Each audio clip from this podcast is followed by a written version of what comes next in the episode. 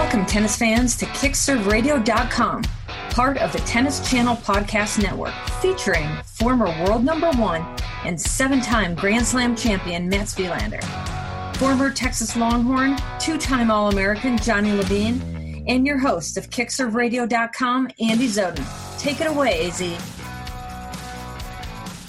And take it away, I will. Thank you very much. Welcome to KickServeRadio.com tonight. Our WTT update, World Team Tennis, is going on right now. It's really been just about the only game in town. It's being played at the beautiful Greenbrier Resort in White Sulphur Springs, West Virginia.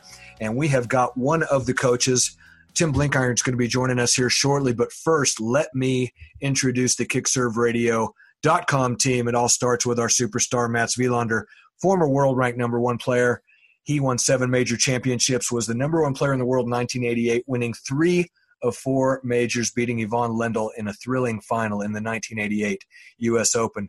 We are also joined by two-time Texas Longhorn All-American Johnny Levine, who had a pretty good couple of runs at the U.S. Open himself.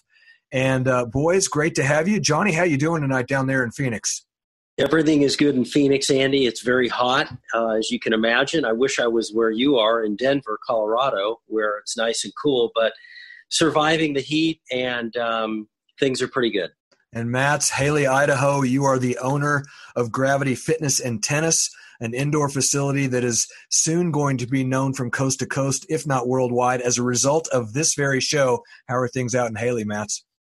Yeah, things here um, are very, very busy. Um, obviously, uh, I'm very close to Sun Valley, Idaho, the, the big famous ski resort, and we have had more tourists this summer than we've ever seen before. So I think people have realized that maybe living in the cities, maybe they should uh, rethink their situation, work from home, and move out to the Rocky Mountains because uh, it's busy. We love it though you were ahead of your time, Mats. I mean, you moved to, to Idaho and got out of that city life many years ago. Matt set a trend, and it is no longer a well kept secret. Okay, our featured guest tonight is a good buddy of mine from Las Vegas. He is Tim Blenkiron. He is the director of the No Quit Academy in Las Vegas. He is the coach of Asia Muhammad and the Las Vegas Rollers. Tim Blenkiron, a former NCAA doubles champion in 1997 out of UNLV. Timmy, it is great to have you with us. How have things been going out at the Greenbrier Resort in West Virginia? Yeah, it's, it's been absolutely incredible, mate. Um, you know, we've been at the the one spot this year. The Greenbrier Resort is is absolutely stunning, and uh, you know, without the travel, I think that's that's made a huge difference. I know, I know. Last year, you know, we, we went to about five cities in, in six nights, and, and we were exhausted after the, after the first week. So, you know, just having uh, being in one spot has has been great. Um, you know, we've been very, very safe. We've been tested, like I personally have been tested three times since I've been here. You know, they, they, they took that very, very seriously in order to, to try and keep everybody safe and try and stay in, in the bubble as much as we possibly can. All in all, it's, it's, it's been a great season, and we're up to the semi final rounds now.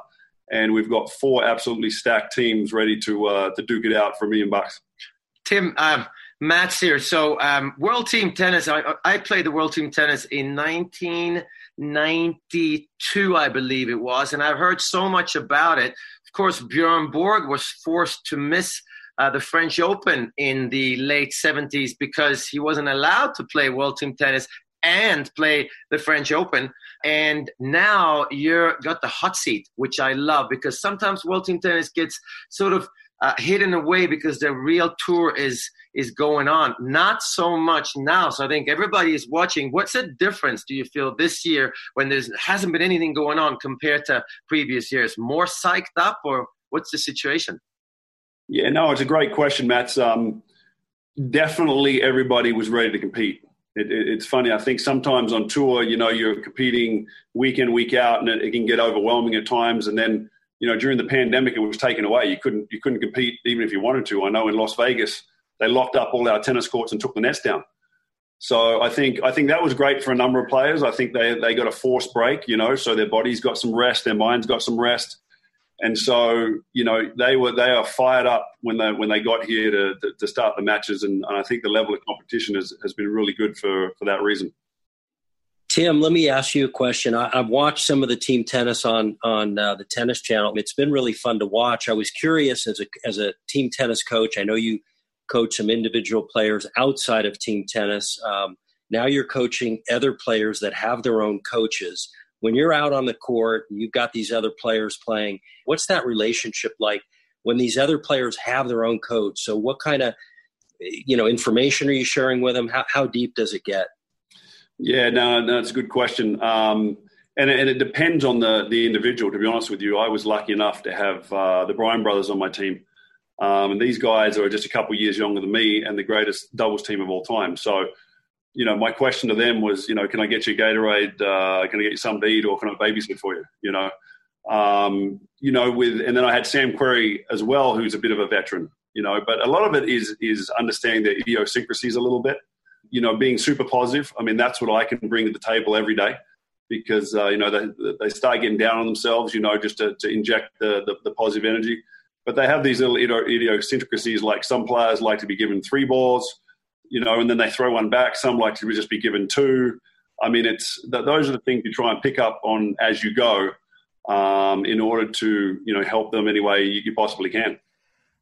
Tim, it looks like there's been some changes made. Uh, even the color of the tennis court. I'm going to be honest with you. I found it a little bit tough to take World Team Tennis too seriously when I would turn on the television and see all these crazy colors on a tennis court and then to try to look at it the same way I would look at the kind of tennis that I would watch during tour events. And now it looks like they've gone to a single colored court, and I find it easier to watch. I find it a little bit more legitimate. I find myself as a tennis fan a little bit more engaged. Players seem a little more serious. It's not such a let's play a bunch of music and make it a bunch of fun and games and turn it into a carnival for the kids. This seems like tennis this year.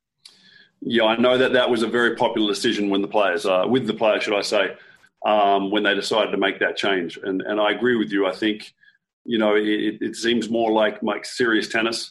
The CEO of World Team Tennis right now, Carlos Silva. Uh, I mean, I've been in, involved for two years now, and you know, he he was the guy that was kind of behind. I think some of the very very positive changes that have been made with World Team Tennis. And um, you know, I didn't really watch it back in the day. But I can tell you, even being here, we'll go and play our matches. I'll, I'll come back to the room, put the TV on, start watching the next match. I think it's just become very, very entertaining. Um, I think it's the only team event in the world uh, for tennis where we have the, the guys and the girls playing together on one team. And I think, you know, having the singles, the mixed, and the doubles all together at one time, it's just fantastic and, you know, very entertaining, I think. For sure, Tim. Um, I'm interested in obviously with the U.S. Open um, a couple of weeks away from from now. The French Open is coming up. If it goes according to schedule, they are going to happen at this moment. So the international players that have taken part in World Team Tennis, what, where, where do players stand in terms of how much have they practiced? Are they worried about coming to the US Open, having to quarantine before they come here? Or maybe before they go to the French Open, they have to quarantine? What are they saying about the next two months on tour? Yeah, no, they're obviously massive. Been talking about that a lot, you know, and and, and it's very confusing. I mean, everyone is kind of in limbo, not not really knowing what their next move is. Obviously, not really, you know, understanding what's required of them. I know uh, the talk at the US Open has been about creating several bubbles at, at, at different hotels. Um, I know initially that there'd been talk that you could only bring one player. I think now they've changed that to to bringing you know three in your party instead of one. There's been a lot of talk about that, um, but I think here at the Greenbrier we've we've proven it can be done safely, and and I think you know hats off to Carlos Silva and his team because the whole time I've been here I've felt very very safe. I don't believe anybody's got sick and and so it's definitely possible, and it's just fantastic to have sports back. Timmy, before we let you go, uh, I know it's been a great experience for you. You've had a good year, and I just want to throw out there that you had a really great experience earlier in the year when Asia Muhammad teamed with Taylor Townsend and won a tour event, uh, a win over Serena Williams and, and Caroline Wozniacki. What kind of feeling was it to be coaching two players that would get a win over two former world ranked number one players? How did that feel for you? Oh, it was it was absolutely fantastic, mate. The, the interesting part of that is we went down there uh, for Asia to play singles and doubles, and for some reason they'd moved the tournament back a week. which which changed uh, who showed up. Like it was a very very strong field. So Asia didn't end up even getting into the singles, um, and so we, we, were just there for doubles. We trained a lot. Uh, they didn't have a very good draw. They played, I, I want to say, the, the three seeds first round, um, and then they played Garcia and Goerges. I think Goerges has won that tournament singles a couple of times. Then they played Coco and uh, McNally, and then the, the prize for doing that was was playing Serena and uh, Caroline. And uh, I, I, mean, I was very, very excited for that match. There was a little talk that maybe, you know, Serena had played a lot of tennis, singles and doubles, and maybe she'd pull out of the doubles. And I was just praying that uh, that she wouldn't because I wanted Asia to have that opportunity, you know, to play Serena. And she, uh, who knows how many opportunities you're going to have to play Serena? You know, she's she's arguably the greatest of all time. And so to have that that that opportunity to play Serena and then come out on top was was absolutely incredible arguably the greatest of all time. And I guess the other argument would be for somebody who you live in the same city with, Steffi Graf. And how much opportunity do you have to uh, spend time with Andre and Steffi out in Vegas? And and and what is their role, sort of, uh, among the you know the, the tennis community out there? You know, I used to I used to obviously see them quite a bit when I worked for Andre um, at, his Boys and Girls Club. Um, they are they're very private people, as you can understand. I mean, they're they're as famous as famous gets in tennis. They're they're royalty as far as uh, you know tennis is concerned. So they they they keep it themselves. You know, I know Genie Bouchard has, has moved to Las Vegas. Um, and they've had quite a bit to do to do with her, you know, um, getting on the court with her and encouraging her, and and uh, you know, uh, Genie's working out with Gil, who was was a big part of the Agassi the Agassi team. So um, you know, I, I, think they're participating in, in, in the way that they'd like to participate, kind of behind the scenes. And uh, you know, it's just awesome being in the same city as them. Yeah, uh, Tim, I'm interested. Obviously, uh, I'm sure everybody that's listening can hear that you and I have a slight accent. Some people sometimes think I am half Australian, Tim, and uh, I wish I was. Wish I was. Always had a lot of respect for the Australians, but but being in America, but coaching, uh, um, I would say mainly American tennis players. Being from Australia, what, what's how close to your heart is it to see American tennis on the men's side blossom? and be part of the world's best and start winning Grand Slam tournaments again. I'm a Swede. I don't really care if Sweden has one. I we are just missing American men. How about you, Tim? Yeah, no, no, mate. I'm I, you know, I'm I'm born and bred in Australia. I'm I'm very very pro Australian, but having been here since I was 17 years old, getting into coaching at 21, and having been doing that, you know, and trying to get kids into Division One college scholarships, we've now got 150 uh, into into school now. I'm very very passionate about not only American kids getting into school, but they're being American champions to kind of keep tennis alive here in this country. I mean, the, we've got a battle, you know, with with the football and the the basketball and the baseball. I mean, they tend to be the the first sports that that you know boys gravitate to in this country. Um, but you know, I'm a tennis guy and I love tennis, and that's what I want to see thrive in this country. And so, in order for that to happen, we've got to have men's champions. And so, I'd say that I'm I'm very much you know, into having a, a men's champion, multiple champions as soon as possible.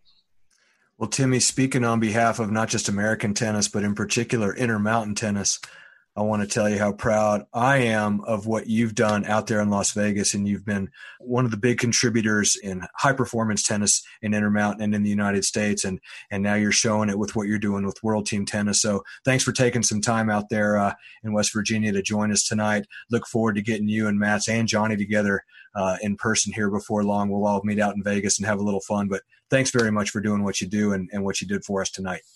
Been a pleasure, guys. Thanks so much. Thank you. Thank you. Thanks, Tim. Hey, it's Kaley Cuoco for Priceline. Ready to go to your happy place for a happy price? Well, why didn't you say so? Just download the Priceline app right now and save up to 60% on hotels. So, whether it's Cousin Kevin's Kazoo concert in Kansas City, go Kevin, or Becky's Bachelorette Bash in Bermuda, you never have to miss a trip ever again. So, download the Priceline app today. Your savings are waiting.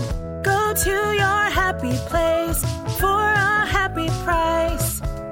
Go to your happy price, Priceline.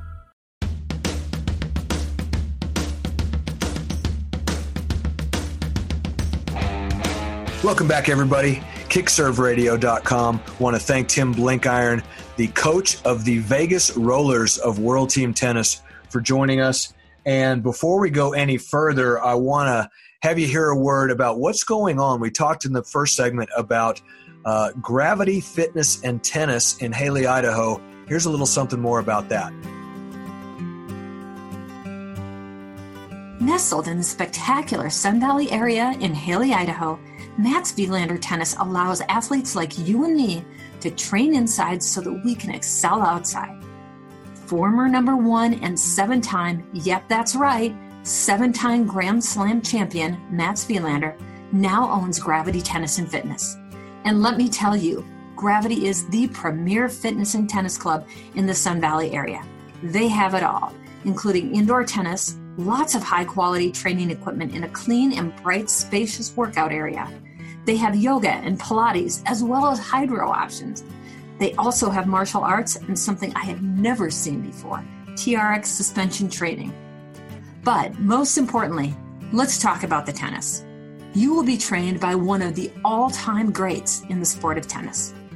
Time on court with Mats is an amazing experience, one I assure you you will never forget. After my clinic with Mats, every time I step on the court, I hear that focused intensity in that charming Swedish accent reminding me of all the techniques that improve my game and get results. So grab your family, your friends, or the whole tennis team and head out to Hailey, Idaho for a tennis experience of a lifetime. Go to matswilandertennis.com to find out what's in store for you when you get to Gravity Fitness and Tennis in beautiful Hailey, Idaho. Boys, we talked in the first segment and we promised that we were going to talk a little bit about our very first tournament experience.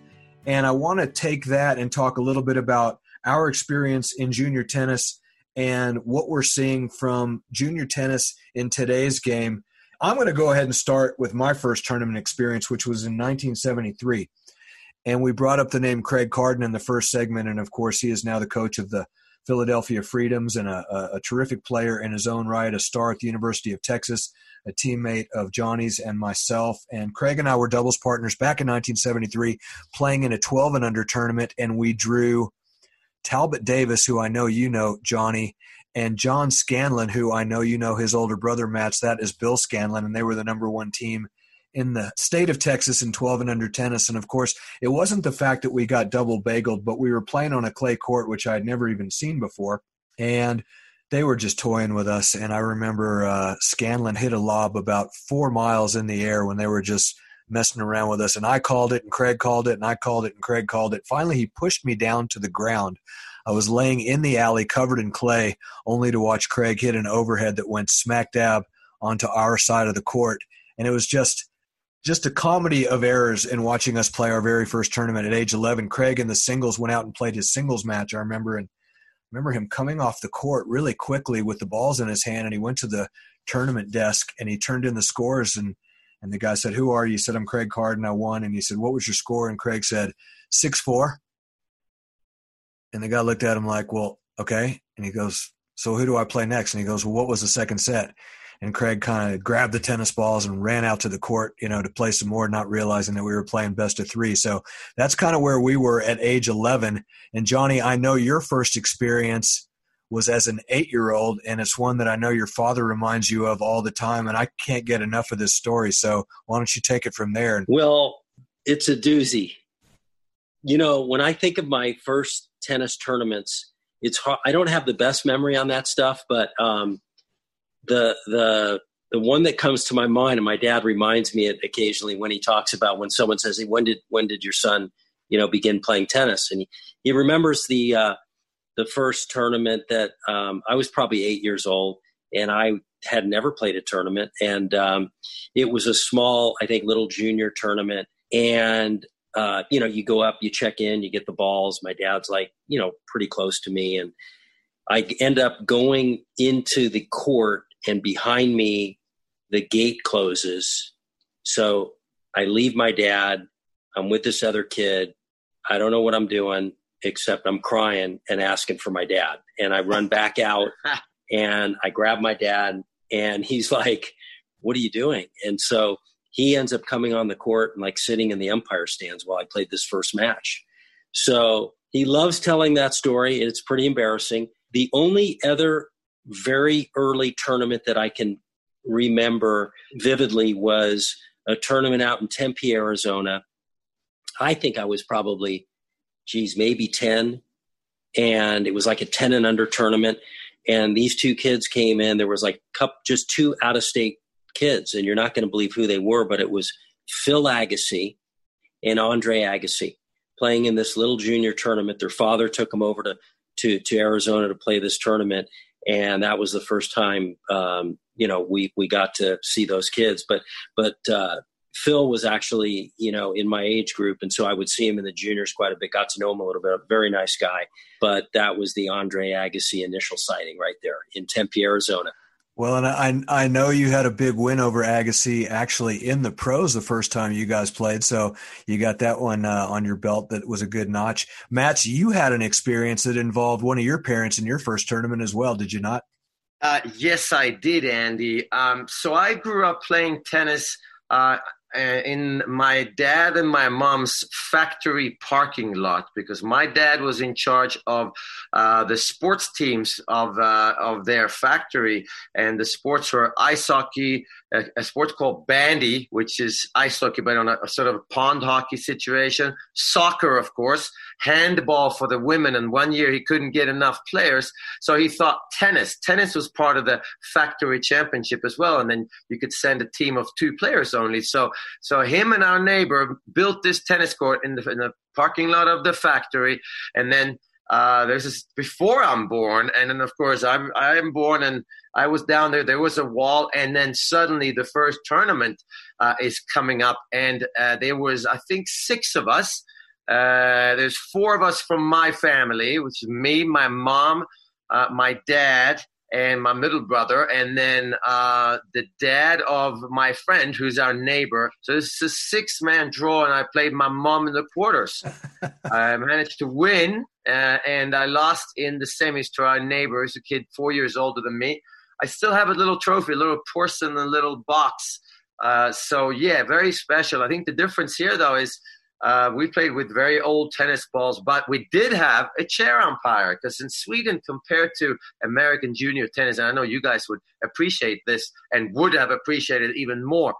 I've never played a tennis match without a chair umpire. So how that worked was in the match that was played before you on your court, the loser was responsible for sitting in the chair for the next match. It didn't matter if you were 12 years old and it was an 18 and under match afterwards. So I've never played trying to uh, calling my own lines. So even then, against my mom, uh, I didn't have to call my own lines, so that was lucky. But yeah, uh, very, uh, very, very special. I'm sure my mom threw it. I think she threw the match.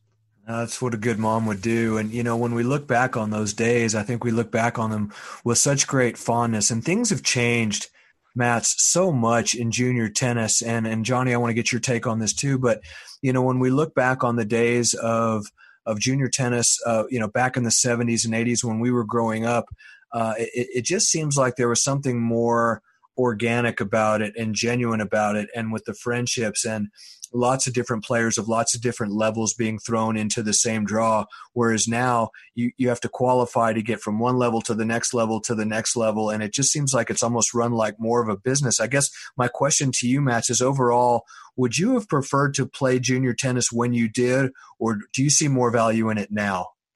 Um, you know, I think that's very, very difficult to compare. I think if you're going to turn pro, uh, today, you better have the drive uh, because the competition is much much stiffer than when I uh, turned pro in the late 70s, early 80s.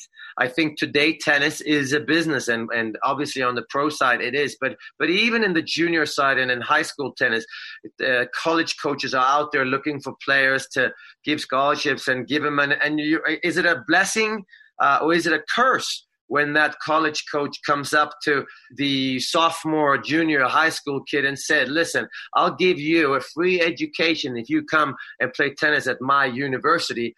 Does that kid then believe they don't have the talent to turn pro? And does then that passion they used to have for tennis, does it die out a little bit? I really, really think we need to get back to having uh, the college system in America be a breeding ground for professional tennis, especially on the men's side, but also on the women's side. So I think today you better have the drive to to uh, accomplish something individually. In my day, you just kept playing. You were enjoying it. You had fun with your friends. You want to win a little bit. I uh, never thought about turning pro, and then suddenly, oh, maybe I'll just give it a shot. Yeah, I can always go back to, to school afterwards.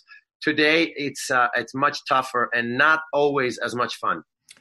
Johnny, you tell the story about, you know, that little eight year old boy that was crying, wanting his dad. And I know your father very well, and he knew exactly how to conduct himself as a tennis parent. And he pushed all the right buttons and he was there for you when you needed him and he would pull away a little bit when you needed him to do that. And I think back in those days when we were kids, you would look at that tennis parent that was sort of that overbearing monster and you would kind of point across the way and go, "Oh, that's so and so's dad," and "Oh my God, this guy's crazy," or "So and so's mother," and "Boy, is she a whack job." Now it seems like you go to these tournaments and you go, "Oh, that's so and so's dad. He's a really cool guy." Like that's the exception now is the the tennis parent that does it the right way. Have you seen this thing evolve in a way that tennis parenting has become such a destructive part of the sport in many ways? Well, I think I think the tennis uh, parent syndrome, you know, where the overbearing and gets too involved, and you see some parents in in the old days, you know, they question line calls that they're you know for their kids, and um, they really become a nuisance to the tournament. And you see a lot of parents that that just push their kids too far and um, put too much pressure on them. And I was fortunate, like you said, and I'm sure Matt's had the same thing, but you know, my parents were didn't put any pressure on me and they let me play. And if I needed, if I wanted out of the game, I could get out of the game. And while I played, you know, they encouraged, they supported. You know, Mats related the junior tennis game to today. It's big tennis is big business. So I think the stakes are higher. Then the competition is really, really stiff. Like like Matt said, there's so many more players out there playing, competing. The level is much greater uh, you know, when we were juniors and we were doing well in the juniors and, and thinking about going to college, the top juniors were thinking of college as maybe a, a, a two year period and then you're going to go pro. I mean, today, all the kids wanted to turn pro. What, what I'm hearing out there today is if you're a good junior, the goal is to get a college scholarship because the chances of making it as a pro are just so difficult with the competition the way it is that um, it's a very select few that that are going to make it. And you know as it relates to parents i just think that the parents need to to to give the kids space. They need to encourage them. They need to move on after the kids get to a certain point get them the right coaching.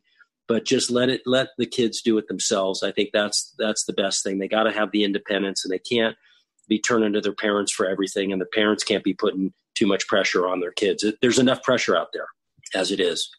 So, Mats, go ahead. I know that you wanted to uh, make a point to that as well.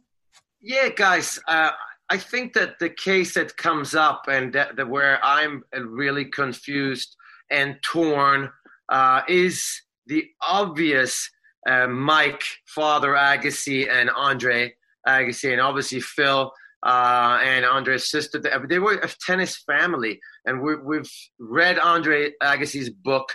We've heard him publicly kind of say that he didn't, he hated tennis at times, uh, but at the same time, he found a new love with it, co- competing with the help of Brad Gilbert. So I guess the question is, is it worth the fight? You know, as a parent, is it worth the fight to have your kid go through and actually dislike tennis for a while, but then come out of the other side and be as successful as Andre was, not on the tennis court, because that really means less to me, but uh, as an entrepreneur and start these fantastic programs for for unfortunate kids around Las Vegas and really around the whole country. So, is it worth the fight? Is it not worth it? So, I think that's the big question. And I think that's unfortunate for the sport. At the same time, as without somebody as driven as Mike Agassi, we wouldn't have Andre uh, or the Williams sisters without Richard Williams. So I think that's the big question: Is it worth the fight? Are you are you willing to risk a relationship with your kid that might, at some point, go a little bit sour, even though it'll come back maybe later in life. What do you think, Andy? Well, I, I would defer back to you, Mats, for two reasons. Is that number one, I would say that Mike and Andre Agassi and Richard and Venus and Serena Williams are absolutely an aberration and not the norm. And I think, unfortunately, a lot of parents see that dynamic and think that they are going to replicate that process. And as a result of replicating that process, they're going to replicate that result, which I think is they're dreaming. I, I think you're going to have many more relationships that are going to be destroyed as a means of that process being undertaken with that result as an expectation, then you're going to actually see that thing come to fruition. But my question is obviously, you're a guy that's got four kids, one of which Carl played quite successfully at a high level and into college. And what was the dynamic like, A, with him having to live in the shadow of a former number one player in the world as his father? But then, are there parents that come to you and they expect to hear you say something to them and then when you don't tell them what they want to hear and you do give them brutal honesty, there's a bit of a standoffishness there.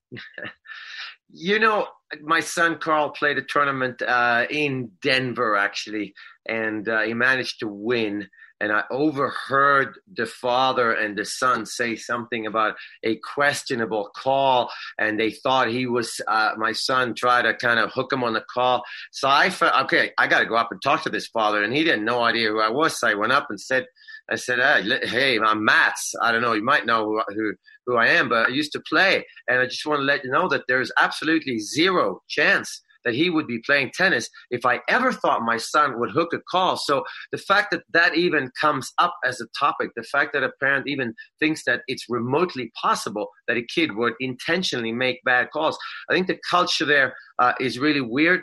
I think that the the uh, the coaches and the parents are putting way too much pressure on the kid, but at the same time, it is big business. I don't know what the, the real situation is. I think that the only way out of that situation is the USTA somehow has to come out with guidelines where they explain that the Williams sisters and Richard, uh, that is a such a huge exception together with Andre and Mike, of course. So, uh, and that's not out there. I don't think that's out there. I think we need to show more of the situations that did not work out uh, Jelena Dokic comes to mind, uh, who moved from Croatia, I believe, to Australia.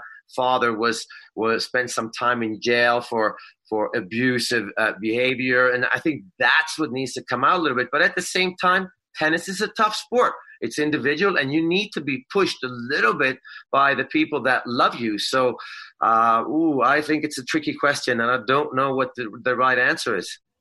Yeah, I think Jim Pierce comes to mind as well. All right, hold that thought.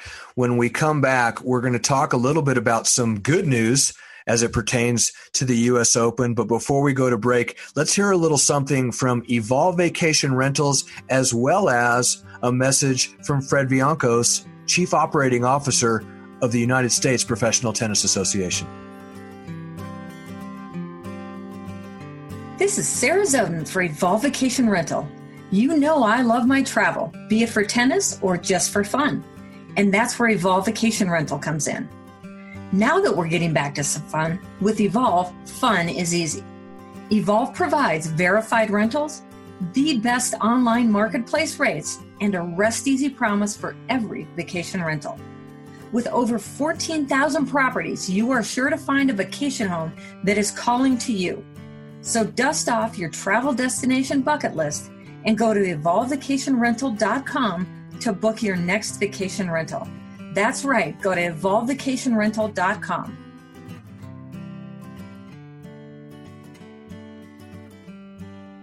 We're joined by United States Professional Tennis Association Chief Operating Officer Fred Viancos. Fred, 2020 has been a tough year for tennis pros, but they have an opportunity because of what's going on with USPTA and USTA to get their dues paid for. Talk us through that program. It has been a tough year, but um, in our cooperation and working with USTA, um, we're going to be able to offer free dues for members in good standing for 2021. And to be in good standing means that you have to have your dues paid up for 2020, and then to be safe play compliant, which is includes the, the background screening to make uh, all of our pros the, the safest possible for the uh, tennis playing public. And then also be current with your education. So uh, if you can manage to do all that before October 1st, which is the deadline, then you will have free dues for the 2021 uh, calendar year. Although there won't be a live World Conference in New Orleans as it was planned for September, there will be a virtual World Conference. It looks like a great alternative. It looks like you guys are playing it safe and being responsible. Talk a little bit about that as well. Yeah, unfortunately, we we you know we had to cancel the the live uh, conference for September, but we found a really cool platform where we can have a virtual conference. It'll be just like attending a normal conference, so it's pretty exciting stuff. We're going to have a top notch list of presenters and experts. We're planning to have 15 sessions throughout the three days on September 21st through the 23rd, and have it be really interactive and, and a, a pretty cool experience some pretty good swag and some good motivation to register early. 99 bucks, 79 if you're safe play compliant, correct? Yes, correct. We, we have two deadlines October 1st for the free dues to be safe play compliant, and then also uh, December 31st uh, in order to be able to rejoin and be a member in good standing come 2021. He's Fred Viancos. He's Chief Operating Officer of the United States Professional Tennis Association. Freddie, thanks so much for all you do, and thanks for joining us here on KickServeRadio.com today. Thanks, AZ.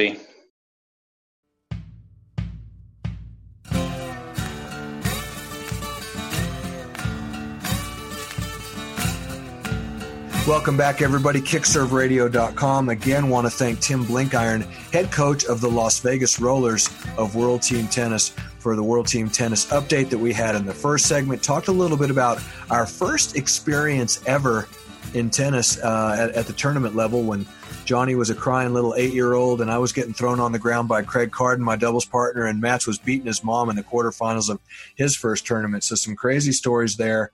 Uh, but now it's time to talk about what's going on in this day and age. And last time out, guys, we had Mary Carrillo join us and talked about the fact that it did not look like many of the top players in the world were going to be playing in the U.S. Open, that the French Open had a chance of getting a legitimate draw for a major championship, but the U.S. Open did not. Now it looks like there's evidence to believe that Novak Djokovic may play the U.S. Open. Rafael Nadal may play the U.S. Open. In fact, as of now, we're expecting 40 of the top 43 men and 39 of the top 53 women to play in New York. Mats, how surprised are you to hear this? Well, I mean, obviously, that's the best news that I've heard in uh, in in months. I never ever thought that we would get both uh, Novak and Rafa to even commit to the U.S. Open, to be honest. But of course, they have sponsorships uh, around the world, so they need to do that. I think that the big question, first of all, obviously, we have to take a day at a time. But I think the big question for these guys, which or at least we thought, is is what happens after New York, because you got to head back to uh, Europe, and um, uh, I'm supposed to go back to Europe for to cover the U.S. Open from uh, London because I'm not allowed to go to the U.S. Open site, of course, working for Eurosport. But going to Europe means you got to take it, have a two week quarantine. Now, what does exactly two week quarantine mean to a tennis player? They can't leave their house or the landline where they have to be reached by authorities. So how do they practice? So I'm not really sure what's going to happen to these guys because obviously they can't take two weeks off after the Open and then play the French. But I think there's one reason why Rafa Nadal is playing the U.S. Open, and the most important reason, and it's Novak Djokovic. I mean, in 50 years, we're not going to be talking about uh, the Corona, the 2020, the U.S. Open didn't have a great field. It's going to be counted as a major, and Rafa Nadal needs to be there to stop Novak from from getting to the same uh, number in a couple of years as Roger and Rafa and Novak the other way around. If Rafa comes out and wins it, suddenly Novak might not reach uh, Rafa and Roger, they both be on 20. So I think the main reason they're playing is they need they want that major and they want to beat the other guy. And we know that Novak Djokovic and Rafael Nadal are the defending champions of all four majors between those two players. And we also know that what two, a two week quarantine means for you, Mats Wilander, is that you probably take two strokes off your handicap. Johnny, when we talk about being in New York, you were just there recently, spent some time there we hear what we hear. The the stories get blown out of proportion. Sometimes they don't. Sometimes they're overstated. Sometimes they're understated. What was your feeling being in New York? Did you sense that this thing is as bad as everybody makes it out to be? Although I guess you go from New York to Phoenix, it's like going from the skillet into the fire, I guess. You know, New York right now is doing great. Their infections and cases are so, so far down from where they were, obviously. I mean, they're doing one of the best of, of, of any state in the country. So I think that bodes real well for the U.S. Open. When you look at what's been going on with the tennis events that have been played, the, the World Team Tennis has, has had a lot of success in the three weeks that they've been doing that in that bubble there at the Greenbrier that is what I think the U.S. Open is looking at and seeing the success that they had from the safety standpoint. And I, and I believe that they're gonna they're gonna pull this thing off. Now, whether the the players that have entered, you know, are are, are entering just to, you know, be able to play if they want to play, and then maybe pull out at the at the last minute. That that we'll have to see where that where that goes. But but things are looking good right now for the U.S. Open. So, Mats, that being said, obviously things looking good in New York uh, you had kind of hoped to be able to do things uh, in a studio, stay close to home, not have to travel. There's not going to be any fans. Uh, what are your feelings? What are your family's feelings? I mean, there's got to be a lot to consider with respect to what you're about to undertake, not even as a player, but just as a broadcaster. Yes, there's a lot to to um, to think about for sure. But I think that um, I think we have a responsibility to promote uh, and this is going to sound like I'm preaching uh, to the, and I know it's to the choir, but I, I, think we have a responsibility to promote tennis in these very difficult times because tennis is a sport and a game that you can really play with social distancing in mind. And I think to have the US Open on TV uh, when there's not that many other sports around, I think people are going to tune in. And I think it's important. Tennis, this is a, a, a it's an unfortunate situation but at the same time, tennis has to take advantage of this situation because tennis is a very, very safe sport uh, during these times. So I think that I feel a responsibility to go and promote the U.S. Open as much as possible. Uh, whether I, I, have to go to Europe and do it from a studio in Great Britain or if I can do it from home, uh, not sure. But in the end, I think tennis wins. Tennis, the sport wins, and I'm going to have a, a, a bad conscience uh, not because of Eurosport or because of a human being. I think it's the sport. I think it's the same thing happened to Roger Federer at the French Open a couple of years ago, where he wasn't going to play uh, for a few years and then he decided to play. I think we all feel, feel we owe so much to the sport, and tennis needs all of us at this point. And I think tennis can take a jump in the popularity uh, contest at this very moment because of the social distancing that is possible. And I guess my question then goes back to you, Johnny, with regard to is it the safety of the sport itself that we are concerned about, or is it the safety of all of the ancillary individuals that are connected to the sport that then determines the level of safety that we're talking about here, i.e., the fans, i.e., the officials, ball kids, that type of thing? That seems like more of a concern with respect to what might or might not happen than two people that are 100 feet apart hitting a tennis ball back and forth. Well, yeah, I mean, I, I think I've, I've read a lot of comments from players that they're, they're concerned about playing. It's really not always about themselves. It's about the people that they're, they could potentially, if they get it and it's asymptomatic and they don't know they have it, um, I know they're going to do a lot of testing, but it's it's about the other people, and I think that you have um, you're in, in contact with with other folks out there. I think they can get it done right. I think that the U.S. Open is very fortunate to have had a long time to work on this the, every day for for months now. I would think that this is going to be a very safe event, safe as as possible, and they're going to have every protocol in place. And so all the Americans are going to be there if they can get in. There's no question. I think the travel abroad is is is the difficult situation right now, and I think the players are concerned about getting on an airplane because getting on an airplane right now is is it's safe, but it's not the safest thing, and I think a lot of players are concerned about that. So that's the rub, Mats, and I'm going to give you the last word tonight. Yes, tennis is a safe sport but it is absolutely an international sport. And does that mitigate the safety of the sport by way of the fact that it's such an international melting pot of people that don't necessarily always practice the same safety protocols. And as a result, let's call it what it is. The United States has a reputation as being one of the worst countries in the world for how poorly we have handled this pandemic compared to a lot of these other countries. And to a large extent, we are persona non grata in a lot of these countries. Yes, I think that that is the risk to me is that we I guess being in America, we, we haven't had very strict guidelines. Uh, they've been different in every state and sometimes in, in each city.